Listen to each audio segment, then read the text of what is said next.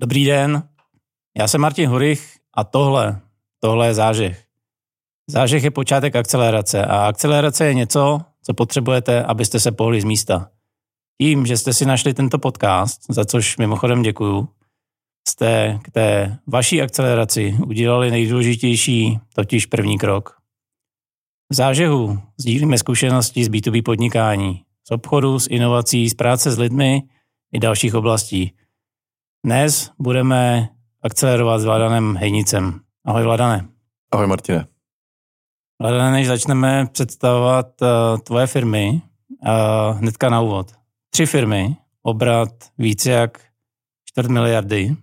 Asi to tady musím přečíst, protože to je hromada. Paragliding, jachting, motorky, golf, cestování a až šest týdnů ročně osobního rozvoje. A když jsem to četl, tak mě napadlo, kdy spíš? Velmi dobře, velmi často. O, o, otázka je, to je moje dilema, že vždycky, když jsem někde a něco dělám, tak začnu přemýšlet, jestli bych neměl být někde jinde. Což se střídá mezi mými koníčky, mezi prací a mezi rodinou. Takže to je to, co já stále řeším, ale zatím se zvlá, jako zvládám zatím to, co, to, co jde prostě. No. A z těch uh, tvých aktuálně úspěšných firm tady mám vypsáno Viv Network, Targito a Contentiamo. Mm-hmm. Kde jsi momentálně? Teď jsem hodně času trávil v Targetu, ještě chvilinku tam nějaký čas jako budu hodně intenzivně uh, trávit, ale uh, mám tam dost uh, šikovný tým na to, aby některé ty aktivity ode mě mohly převzít, ale stále budu prostě aktivní v Targetu, ale třeba zase zpátky trošku se vracím do Viv Networks pomáhat s některými velkými klienty, s nějakým rozvojem expanzí do zahraničí. Hmm. Můžeš nám krátce ty firmy představit, aby jsme měli představu, mm-hmm. v čem a co děláte? Určitě rád. Eh, od roku 2009 eh, eh, jsme zavedli značku Viv Networks, což je affiliate síť. Už mnoho let je to je lídrem ve střední a východní Evropě v počtu klientů, velikosti těch klientů, toho zásahu. Uh, affiliate marketing je velmi jednoduše vysvětleno, je to provizní reklama. To znamená, my tou technologií propujeme e-shopy, středně velké velké e-shopy s tvůrci obsahu, kteří když například propagují nebo píšou o nějaký sekačce, jaký používat, tak na konci je odkaz, můžete si ji koupit zde a tyto naši partneři v rámci té naší affiliate sítě tak to dostanou návštěvníka například do Molu nebo do Kerchru a zde, si, když si koupíte návštěvník, tak dostane ten tvůrce toho obsahu, kdo přivedl předem stanovenou provizi. Takže je to jako provizní online reklama. Hmm. Uh, druhá společnost je Targito. Targito je datově orientovaná firma, která na základě dat automatizuje marketingové kanály, především e-mail, ale i SMSky, Facebook, personalizaci webu. Uh, také se věnuje středně velkým klientům, protože ty mají většinou nejvíce dat z těch dat se dá hodně věcí eh, vyčíst, dá se tam stavit nějaké hypotézy, pak automatizovat ty hypotézy, aby přinášely eh, užitek. Těm firmám to pomáhá především v komunikaci s jejich zákazníky, tak aby ty jako zákazník se vyloženě těšil na tu komunikaci, která příště přijde od toho daného našeho klienta. To je náš jako ultimativní cíl. A třetí společnost, eh, Contentiamo, ta vza, vlastně vzešla z toho affiliate businessu, protože eh, těch tvůrců toho obsahu uh, máme obrovské množství řádově jako desítky tisíc, ale jsou tam určité specifické skupiny, jedna z nich jsou influenceři. Uh, influenceři, to je takový, řekněme, zvláštní kmen, kterýmu se člověk musí speciálně věnovat, mají určité jako jiné, dost jiné požadavky a i znalosti třeba na ty technologie, jak je používat a proto Contentiano pro ně vytvořilo Eh, platformu, eh, kde oni velmi jednoduše mohou eh, používat ty odkazy pro, pro vlastně doporučování na, na různé značky nebo produkty. Máme propojení třeba na lidi, kteří dělají recenze, vyloženě profesionální recenze. Takže Contentiamo se věnuje více budováním značek skrze sociální sítě, uvádění nových produktů na trh, eh, aby skrze třeba ty sociální sítě je ehm, zpropagovali těm, těm tý svý audienci. Když se posuneme dál, mě teďka napadla otázka, eh, chápu správně, že vlastně vytváříš pro ty svoje klienty nějaký jako platformu nebo ekosystém, v rámci kterého oni můžou komunikovat se světem? Přiznám se, že takovou ambici vyloženě nemáme, neb pořád my ty tři firmy děl, eh, držíme poměrně odděleně a zatím bych řekl, že nám se to hodně vyplácí. My vždycky eh, zjistíme nějaký, nějaký prostor na tom trhu, nějakou příležitost a radši na to postavíme separátní tým s oddělenou ekonomikou, s vlastní značkou a vytvoříme de facto jako specialistu na, to, na tu oblast, a díky tomu fokusu, že, on, že to není jenom další kolega, který v týmu dělá ještě nějakou další věc, tak se nám daří potom uh, v tom oboru být jedničkou, když jsme tam první a dáme do tomu dostatečný fokus. Uh, takže abychom vytvořili pak platformu, která bude dělat automatizovanou komunikaci přes e-mail, SMSky, Facebook, RTB a podobně a ještě vedle toho to udělali na, pro provizní reklamu, tak ne, ne, ne. To znamená, že když eh, jako obchodník Targeta někde uh, udělá díl a my jsme se o tom povídali, že jste teďka extrémně úspěšný a nestíháte ani uh, implementovat, tak druhý den nedostanu uh, do firmy obchodníka z Wift Networks nebo Contentiama. Nedostaneš, a to z jednoho důvodu, že dost často ten klient prostě má uh, Každý z nás máme schopnost se fokusovat v určitou dobu jenom na jednu věc. Hmm, okay. Takže my potřebujeme, abychom nejdřív uh, získali tu kredibilitu v rámci toho, co s ním právě teď děláme, abychom byli úspěšní s ním. A když už vidíme, že to je na dobré cestě, tak můžeme potom uh, třeba doporučit, uh, nechcete, může vám zavolat někdo, kdo vám pomůže zase s, s tou druhou oblastí. Takže opravdu není to tak, že by jako jsme získali kontakt, domluvili první schůzku, ale už dál by zase šel tam další obchodník s něčím novým. Hmm.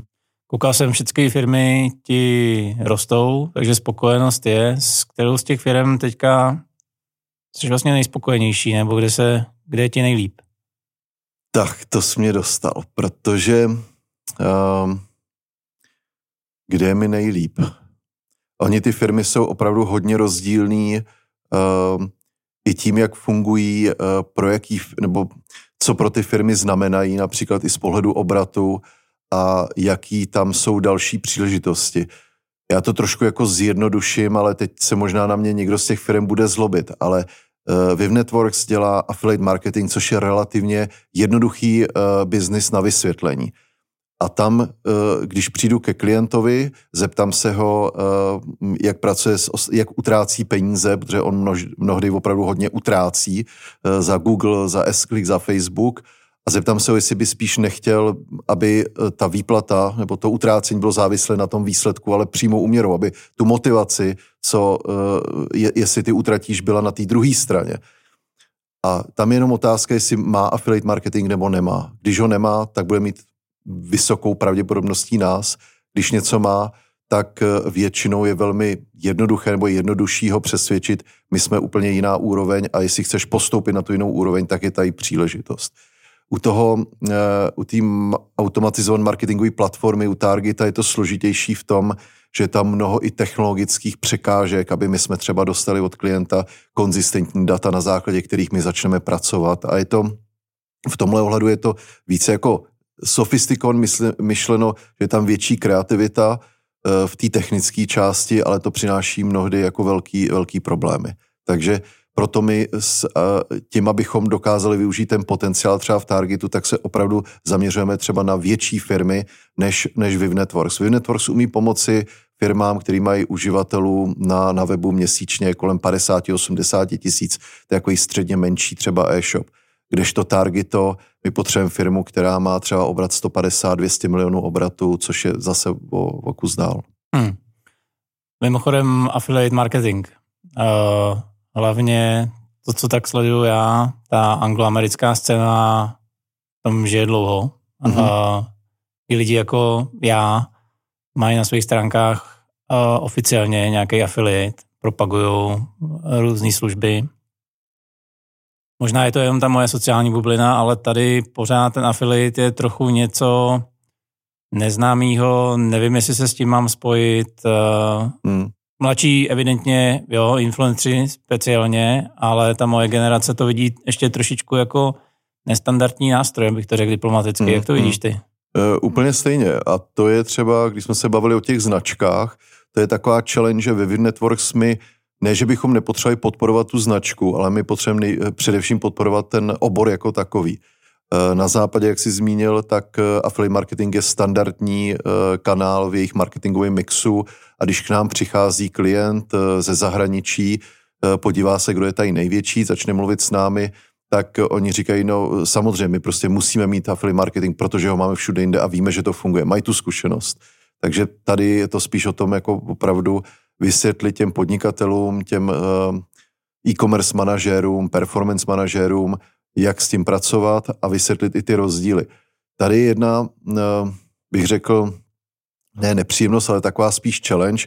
Představ si, že vlastně všechny PPC systémy, ať je to Google, ať je to Seznam, tak má dostatečnou uh, finanční sílu, aby vzdělávala agentury, aby je, já to řeknu ošklivě trochu, jako je masírovala, aby preferovali tento úhel vlastně práce s tím online marketingem. Hmm. A tady není nikdo, kdo by to samý dělal na bázi eh, toho affiliate marketingu. My prostě nejsme dostatečně velký, abychom mohli eh, spendovat jako Google nebo s a dělat vzdělávací webináře, konference a tak dále. Děláme to, ale pořád je to vůči nim, je to prostě malá část. Z toho, co vidím já, tak affiliate je dneska hodně na B2C trhu. Mm-hmm. Je co affiliate a B2B?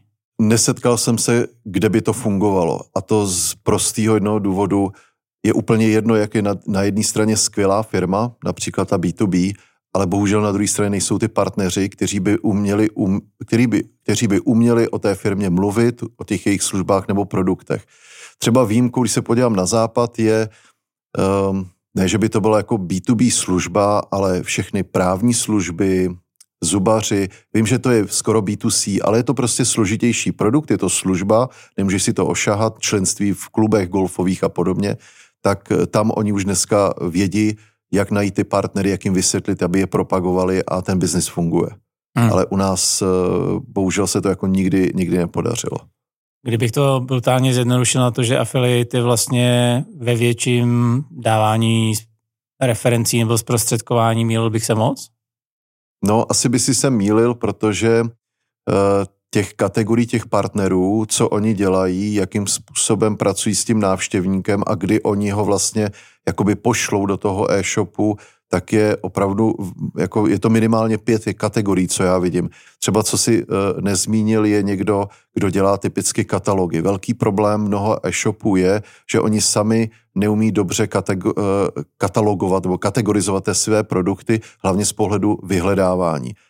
Eh, teď už je to mnohem lepší, ale dřív to bylo eh, třeba co se týče bot, máš různé barvy, máš různé velikosti, ale zároveň, když prodáváš jiný produkty, které nejsou na velikost, nejsou na barvu, tak prostě ten systém vyhledávání je technicky jako velmi těžko udělatelný. Hmm. Když to vznikají katalogy, které jsou zaměřený jenom na módu, jenom na boty, jenom na kabelky hmm. jo, a na podobné produkty. A ty se pak, ty pak združují vlastně nabídku všech těch e-shopů a třeba zrovna konkrétně to vyhledávání je tam pro uživatele mnohem lepší.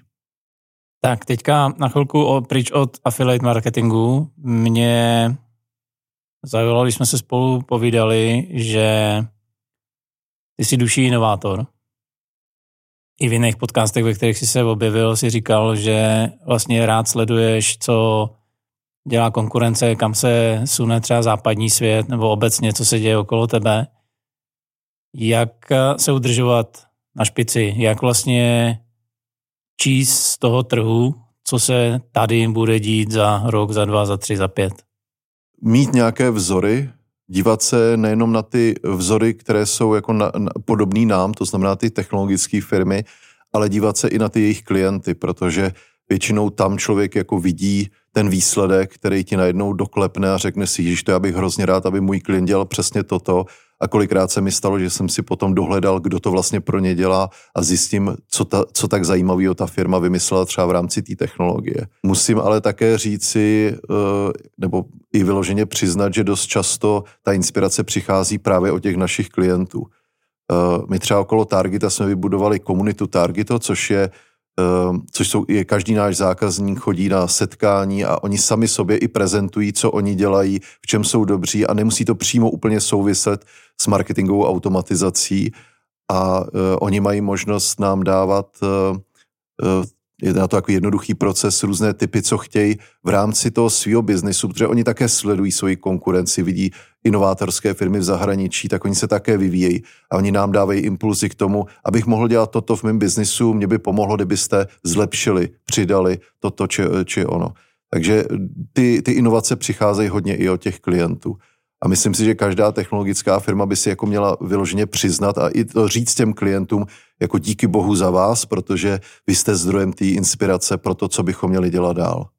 Ty máš tři firmy a všechny rostou o desítky procent, jak jsme říkali. Zaujalo mě, že vlastně pro speci- specifický nápad vytváříš, dneska by se asi řeklo startup. Je to tak? Mm-hmm. Jak vlastně financuješ rozjezd vždycky toho nového projektu? No, my jsme takový jako tedy oldschooleři, takže my to děláme z vlastních financí. Když jsme zakládali první firmu, tak dva roky jsme neviděli ani korunu z ní, naopak jsme tam ty rodinné peníze dávali, abychom dali na výplaty těm lidem, kteří nám pomáhali eh, to budovat. Takže vždycky je ten růst je organický. Eh, ono to zní teď honosně, že rosteme o desítky procent. Je pravda, že rosteme už několik let o desítky procent ale upřímně on ten celý obor roste tak, tak to rychle. Okay. Takže já bych mhm. řekl, že jsme jako děti štěstěny a někdy před dvěma lety, eh, když jsem se s někým bavil o krizích, tak eh, se možná tak jako ošklivě i říkal, že se těším, až přijde na nějaká krize, protože tam se ukáže, jestli ta naše sázka na tu specializaci a na ten obor v rámci toho e-commerce, jestli je, je dobrá. Jenže já jsem netušil, že může ta krize přijít z nějakých jako biologických důvodů a podobně. Spíš jsem myslel nějakou finanční krizi ale opravdu i v rámci toho covidu je vidět, že eh, ten biznis v rámci e-commerce letí nahoru, ať chceš nebo nechceš, to by člověk musel by vyloženě lempl. A když otevíráš teda novou firmu nebo nový projekt, eh, jak rychle chceš vidět je, jeho nebo její návratnost? Kdy, kdy chceš vidět černý čísla? Dnes už to není tak, že bych eh, se díval jenom na tu firmu a čistě na ty jejich čísla, ale eh, teď už děláme i nějaké akvizice do firm, které jsou nám podobní ve smyslu, že nás v něčem doplňují, takže dneska se už víc dívám na ty synergie uh-huh. a není to čistě o tom, uh, aby si to samo na sebe vydělalo. To znamená, že uh, myslím, že platí zlatý pravidlo, aspoň plno lidí i okolo mě to říká, mě to funguje dva roky, po dvou letech se ukáže, jestli to funguje nebo nefunguje, ale když na to máš ten fokus a věnuješ se tomu. Že dva roky a firma by měla být v černých číslech. Ano, ano. To znamená, ty dáš nějaký prvotní vklad a pak po dvou letech ta firma už se teda o sebe musí postarat sama. Mm-hmm. Není to náhodou tak, že vás to znevýhodňuje proti spoustě startupů, který tady vzniknou s externím financováním? No to určitě ano, to určitě ano. No. To je, uh, můj pohled na svět je trošku asi, nebo ne jiný, ale já bych byl rád, kdyby na tom trhu se jasně říkalo, toto je startup, tento má tuto strategii a toto je firma, která má jinou strategii. My, na, my tím, že nejsme startup, nemáme externí financování, tak nemáme ten tlak na ty krátkodobí nebo střednědobí cíle. Já rozhodně nepočítám s tím, že ty firmy chci za tři roky prodat. Tím pádem moje rozhodnutí prostě jsou na pět let dopředu. Uh, což i ve vztahu ke klientům, co jim nabízím, co jim slibujem, za jaký peníze jim to slibujem, Eh, je to o tom, jak hajruju lidi, za jaký peníze, tak eh, myslím si, že bych, byl bych rád a boju za to, aby tady byla větší upřímnost a já věřím, že jsou firmy jako zákazníci, kteří řeknou, OK, my jsme ochotní podpořit startup, jdeme do toho rizika, že jim dáme svoje transakční data a oni tady za rok nebudou, ale chceme to vyzkoušet a někdo řekne, eh, kdyby to věděl, tak řekne, já do takového rizika jako nemůžu, to si nemůžu dovolit. Hmm. Když zakládáš firmu jako inovátor, a vždycky seš členem toho týmu, nebo... Hmm. Jo, jo, určitě. To je prostě zlatý pravidlo, ty si to musíš prošlapat, ty si to musíš prodat. Teď eh, třeba jsme vymysleli novou technologii na nějakou, řekněme, atribuci v rámci affiliate marketingu nebo všech kanálů a já teď obvolávám každého našeho klienta s naším eh, affiliate manažerem, aby to viděl, jak to dělám, tak eh, mám za sebou 15 prvních kólů a já se o to učím, ptám se jich, jak vám to vyhuje, co byste chtěli zlepšit, jsou tyhle ty, ty náklady, které po vás chceme na pokrytí té technologie, jsou fair, je to v pořádku, tak to, je, to, to, to si myslím, že je opravdu základní.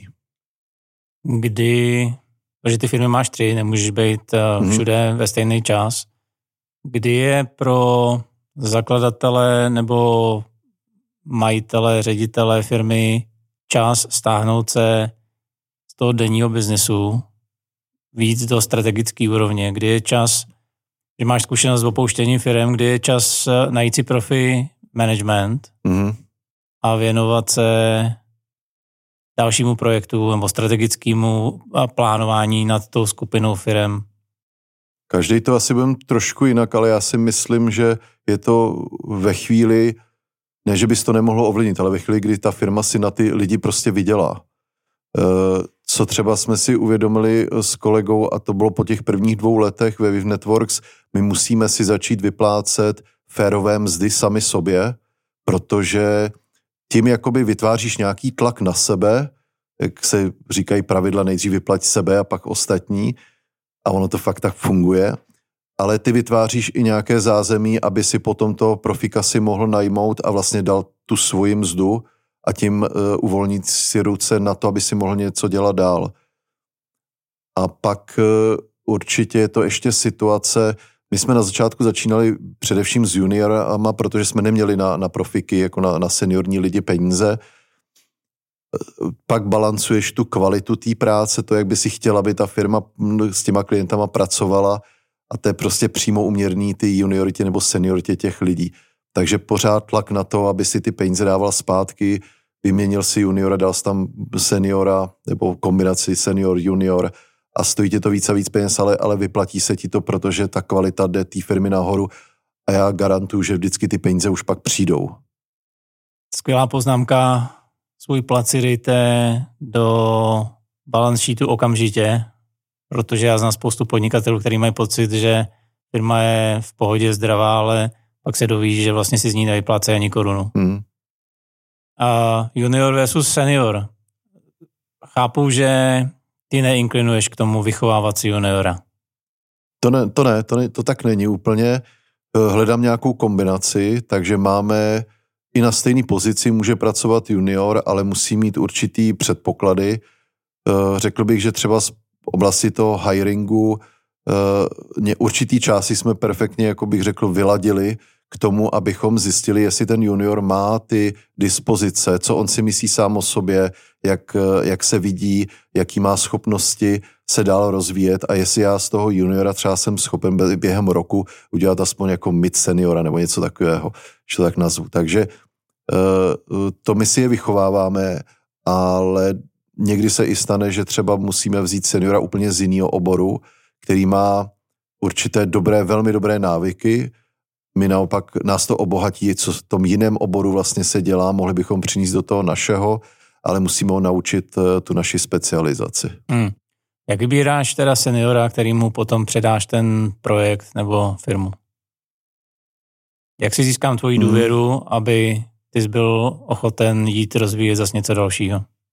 Já teď rychle uh, hledám v paměti ty konkrétní případy, a já bych skoro řekl, že vždycky to byla nějaká schoda, nechci říct, že vyloženě náhod, ale ty lidi většinou mi byli doporučeni, když jsem řekl, mám tento problém, potřeboval bych vyřešit tady tu situaci, neznáte někoho, no a prostě když se o tom okolo sebe bavíš, tak sem tam ti začnou chodit nějaké typy, s těmi lidmi se potkáváš, ale ono to je tak, že stejně s tím člověkem musíš být v tandemu určitou dobu, minimálně třeba rok, aby si ho viděl při té práci a mít s ním nastavený uh, jako, dos, jako úzký vztah, aby, abyste se o těch věcech bavili, aby si pak viděl tu realizaci a pořád si představuješ, no kdybych tady nebyl, tak jak on by to udělal. A on vlastně musí přemýšlet úplně stejně. Jak by se Vladan rozhodnul, kdyby měl řešit tuhle situaci?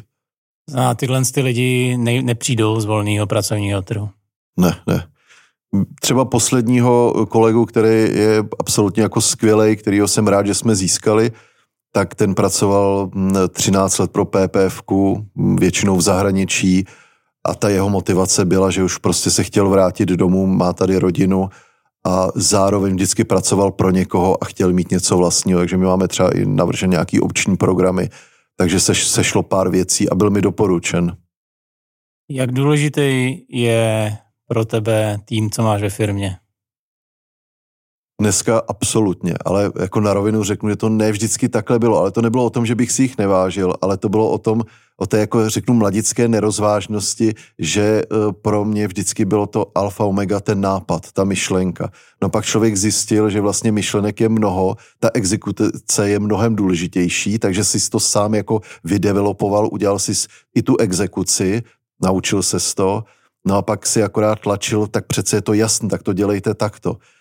Eh, to, co postupem času vlastně zjistím, že abych mohl pomoci těm klientům víc, tak já nemůžu se eh, zamknout do té exekutivy jako takový, takže začínám zjišťovat, nebo začínám, já už to dávno vím, ale začínal jsem postupně zjišťovat, že ten tým je úplně alfa omega. Ty můžeš mít jakýkoliv skvělý nápad, skvělou značku, ale když prostě ten tým není stejného DNA jako ty, ty to nedokážeš jim předat a oni nežijou tím, tak, eh, tak udělají poloviční výkon. Je tohle poznání, protože já měl podobný poznání, mm-hmm.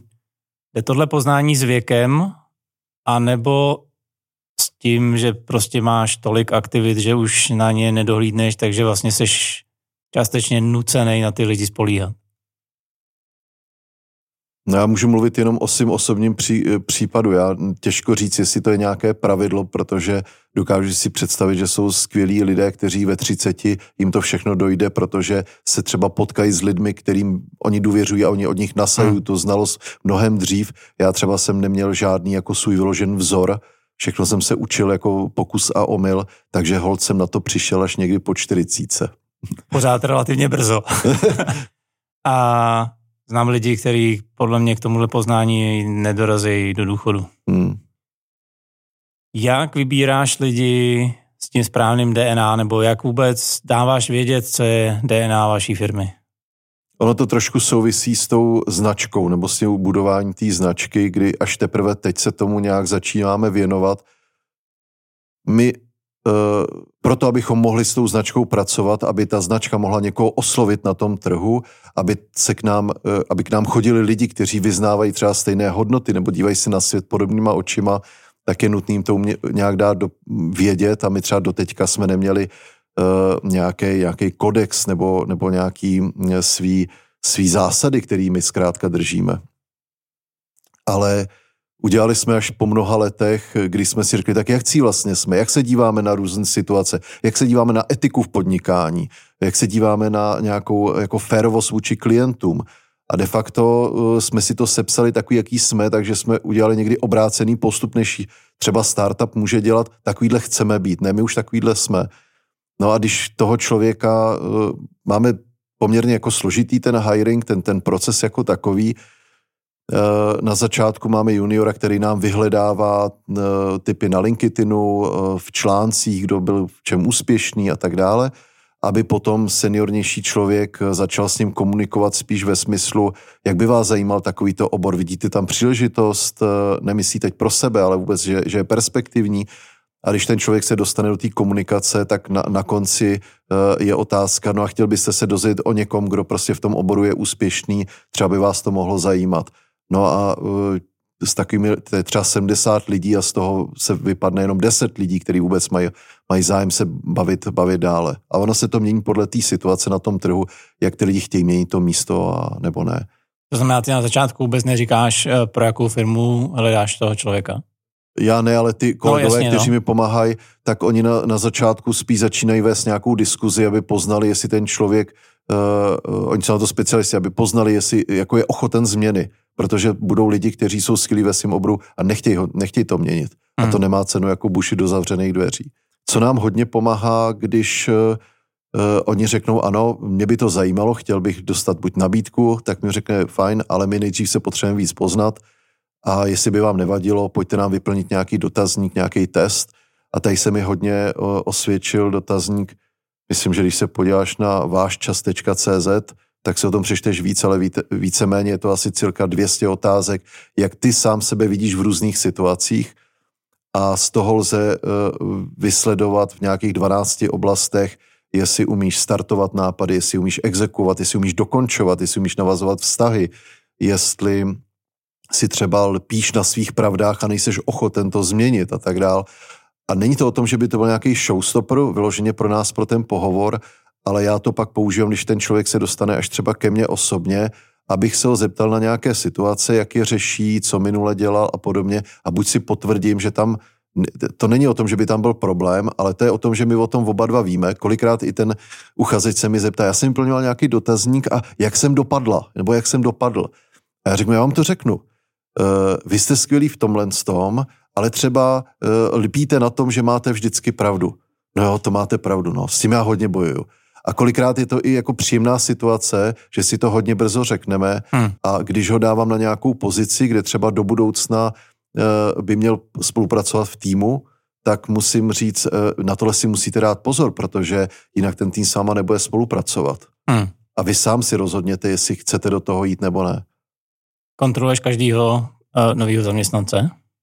S každým se potkám, no určitě, určitě, protože pro mě je důležité, abych mu třeba i v závěru vysvětlil, kdo jsme, jak přemýšlíme, ať si to fakt rozmyslí, jestli k nám chce jít. Hmm. Ty jsi říkal důležitost značky, na druhou stranu v tom náborovém procesu, jestli to dobře chápu, značku by si stejně odtajnil až někdy ve třetím kroku? My to tak teď děláme, protože když ty značky nejsou tak jako, řeknu, světoznámé, okay. tak my moc možností jiných nemáme. Jo, kdyby někdo hned na začátku, kdybychom měli skvělý akviziční proces téměř automatický, že nám lidi posílají CVčka, tak ten proces takhle nastavený nemám. Takže my ho máme z toho důvodu, že se nám třeba nedaří eh, v nějaké oblasti. Pro tebe teda značka je důležitá i v nějakém employee brandingu, nebo jak se tomu dneska říká?